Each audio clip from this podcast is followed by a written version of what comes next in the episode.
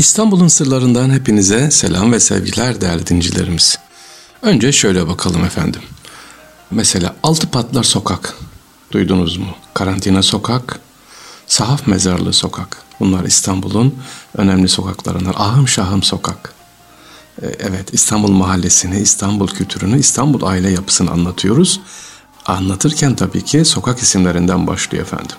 Mesela şöyle diyelim e, nedir bir tane Tahtaki Sokak. Burada Çukurcuma'da yer alıyor bu sokak. Tak tak olarak da biliniyor. Bir ayakkabıcı yaşıyormuş. Ayakkabıcının çıkardığı gürültü sokağa adını vermiş.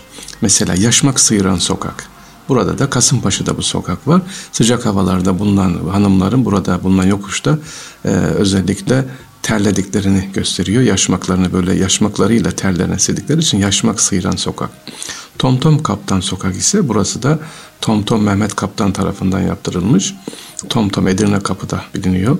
Ahım Şahım işte mesela Sahaf Mezarlığı Sokak ise Kasımpaşa'da yine Piyale Paşa Mahalle sınırlarındaki mezarlık. Karantina Sokak e, Karaköy'de bulunan sokağın ismi eskiden buraya mesken edinen karantina idaresinden geliyor. Altı Patlar Sokak ise o dönemde cephane ve mühimmat deposuymuş. Bir de Otello Kamil Sokak var. Kimmiş bu neresi bir otelde Kamil Sokak? Kamil Rıza Bey olan oyuncu zamanında oynadığı Otello rolü nedeniyle halk arasında Otello Kamil olarak biliniyormuş. Sokak var mesela Merkep Bağırtan e, burası Cihangir'de burası uzun yıllar ailelerin eşekli eşyalarını merkeplerle eşeklerle taşıdığı yokuştur. Tabii merkep o kadar eşya taşıyor yokuş dik ne yapıyor? E, eşekler, merkepler yorgunluktan inliyor. Bu ismi verilmişler sevgiliciler. İşte bugün sizlere İstanbul'da sokaklarda aile yapısı ondan inşallah bahsedeceğiz kaldığımız yerden. Avarız gelirleri diyoruz efendim. Ne demek avarız gelirleri ya da avarız vakfı? E mahallede düğün olacak, mahallede sünnet var, cenaze var, ihtiyaç sahibi var, hastası var. Ne yapılacak? Hadi para toplayalım, hadi herkes bir şeyler atsın değil. Çünkü onur ede etmek lazım, üzmemek lazım. Mahallede yaşayan, durumu iyi olmayan ailelerden zenginlerin vakfettikleri taşınmaz mallar var. İşte bunları avarız vakıfları diyoruz veya imamın e, kontrolünde sonradan muhtarın da dahil olduğu e, sandık var. Burada herkes belli bir aidatı var oraya gönderir ya da varsa vakfeder. Kim mahallede evlenecek, cenazesi var, ihtiyaç sahibi ise bu avarız vakfında ya da avarız sandığından ne yapıyor? Buradan alıyor seviniciler. E, günümüzün sosyal yardım fonları diyebiliriz buraya avarız vakıflarına. Peki mahallede ne var mutlaka olmazsa olmaz?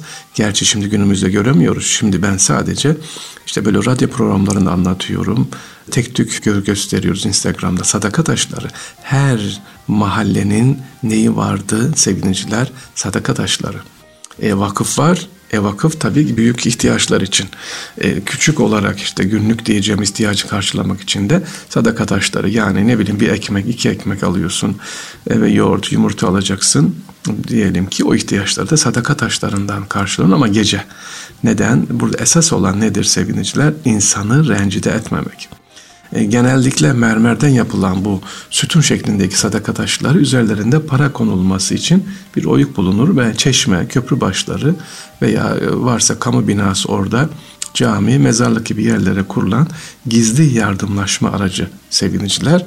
ihtiyaç sahipleri bu taştan gerektiği kadar ne yapıyorlar? Gelip alıyorlar ki ihtiyaçlarını karşılıyorlar. İşte biz buna ne diyoruz ee, sevgiliciler? Mahalle kültürü ve aile. O zaman da Osmanlı İstanbul'un da aile yapısı çok çok önemli.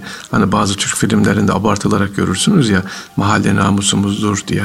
Mahalle kabadayıları bile sevgiliciler mahallesine çeki düzen verir, bakar, zarar vermez. Tam tersi mahalleyi korur. Hani mahalle bıçkınları dediğimiz mahalle, hepsi bacı hani derler bacımsın duyarsınız bunu kardeşimsin o gözle bakarlar kötü gözle bakılmaz. Ha peki mahallede hırsızlık olmuyor muydu? Hırsızlık olur mu? Hırsızlık tabii kendi içinden olmaz. Mutlaka dışarıdandır ama eğer e, böyle dışarıdan gelmişse hırsızlık olmuşsa ki çok çok nadirdir.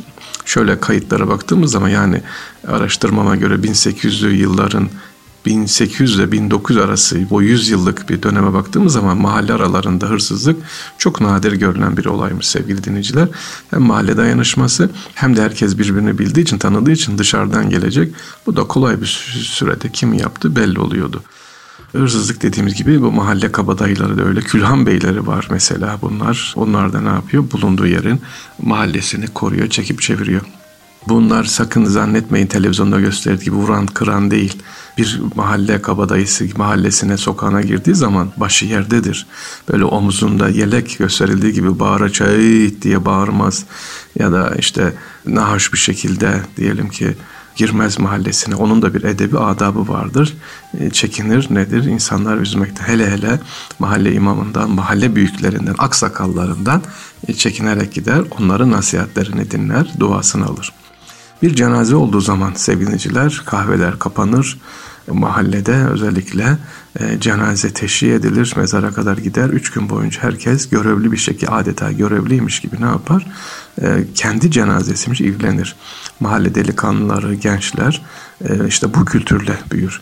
Şimdi bunlar var mı? Yok. Eskiden e, cenaze alınıyordu, arabayla geliyor. Şimdi belediye alıp götürüyor tekrar eve gelinir, helallik alınır apartmandan ya da komşulardan. Sanırım e, bu da kalktı şimdi artık. Direkt hastaneden ya da morgdan direkt mezarlığa gidiyor, cenaze namazı kılınıyor.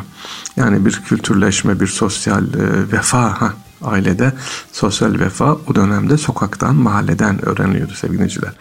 Günümüzün gençlerinin anne babasının en büyük şikayeti nedir? E, küfür ya da argo konuşma. Aman çocuğu sokağa salma, küfürlü konuşur. Aman çocuğu sokağa salma, argo konuşur. Peki eskiden var mıydı? Çocuğu aman sokağa salarız diyoruz ya. Sevgiliciler get dolaşma yoktu.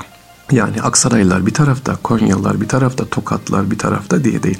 Zaten mahalle kültürü de ona izin vermez get dolaşmaya. İşte Trabzonlar bir tarafta hayır oradan gelir ama aile yapısı oradan sonra dağılır. İstanbul kültürüyle hamurlaşır, yoğulur. Bir çocuk kaba konuşacak, argo küfürlü konuşacak olacak iş değil. Daha ailesinden önce sokaktaki büyükler, e, dedeler ya da mahalle nineleri ne yapar? Tekrar onları kolaçan eder, uyarır. Size yakışmaz diye. Peki ağız nasıl olacak? Diyelim Konya'dan geldi. Konyalı ya da Kayserili konuşuyor diyelim. Belli müddet sonra ağız sevgiliciler İstanbul ağzına yavaş yavaş dönüşür, düzelir. Hele hele mahalle mektepleri buna çok hassas e, dikkat ediyorlar ama ve en acı olan e, o şey nedir biliyor musunuz sevgiliciler? Ya da nasıl söyleyeyim kendi aralarında kınandı. Bir ekalliyetin, bir gayrimüslimin İstanbul Türkçesini kırık konuşması. Kendi büyükler çok kızarlardı. Yani bir Rumca, bir Ermeni yani İstanbul Türkçesini konuşuyor. Hayır sen kaç yıldır buradasın niye Türkçe öğrenemedin diye e, böyle garip garip bakarlardı. Onların da Türkçeleri ne yapardı? Güzeldi. Yani İstanbul ağzı, sokak ağzı deyip geçmeyelim öyle yok. E, İstanbul nezaket, efendiliği e, daha sokaktan, aileden başlıyor sevgili dinleyiciler. Ee, başka İstanbul'la ilgili sokaklarımızda İstanbul aile yapısıyla ilgili e, mektepler, e, işte avariz vakıfları dedik, e, çıkmaz sokaklar dedik sevgiliciler. Ne vardı? Hamamlar. Her mahallenin böyle hemen hemen her mahallede olmasa da mutlaka hamamları var. Bir hamam kültürü de var. Hele hele cuma günleri nedir? Hamamlar özeldir. İhtiyacı olanlar yani durumu olmayanlar hamama davet edilir. Ama bu haydi hamama diye değil, hadi seni götürüyorum diye değil, ikramla gelirseniz lütfederseniz bizi sevindirirsiniz diye hamam daveti yapılırdı. Bunu da kendisi yapmaz. İşte filan hanımefendiyi çağırın, filan beyefendiyi çağırın, e, hamam günümüz var müsaitseniz buyurun siz de görmek isteriz diye ikramla davet edilir. Şimdiki gibi işte hadi gidi gel varsa hadi gidelim öyle değil daha bir nezaketle gönül alarak gidilir. Hamam kültürü de temizlenmek, muhabbet ve bir de başka bir nedir sosyalleşme. Çocuklar da buradan eğitim görüyor. Sevgiliciler evet bir genç hamama gittiği zaman yani 9-10 yaşında gidiyor orada büyüklerin nasıl konuştuğuna bakıyor. E, langur lungur konuşmuyor. Bunlar şimdi diyeceksiniz ki ya Fahri abi ne hikaye anlatıyorsun? Çocuk sokakta argo.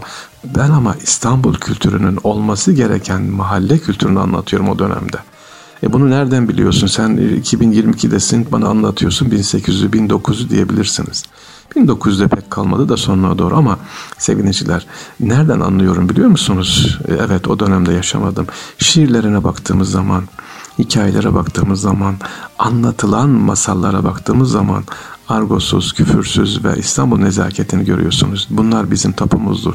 Hatta hatta mezar taşlarına baktığınız zaman o mahalleyi anlarsınız sevgiliciler. İşte biz de özlediğimiz için bunları söylüyoruz. İnşallah onun gibi aile yapımıza önem veririz. Bugün e, en önemli gündemde olan hatta bununla ilgili bir vakfımız da var. Aile vakfımız var.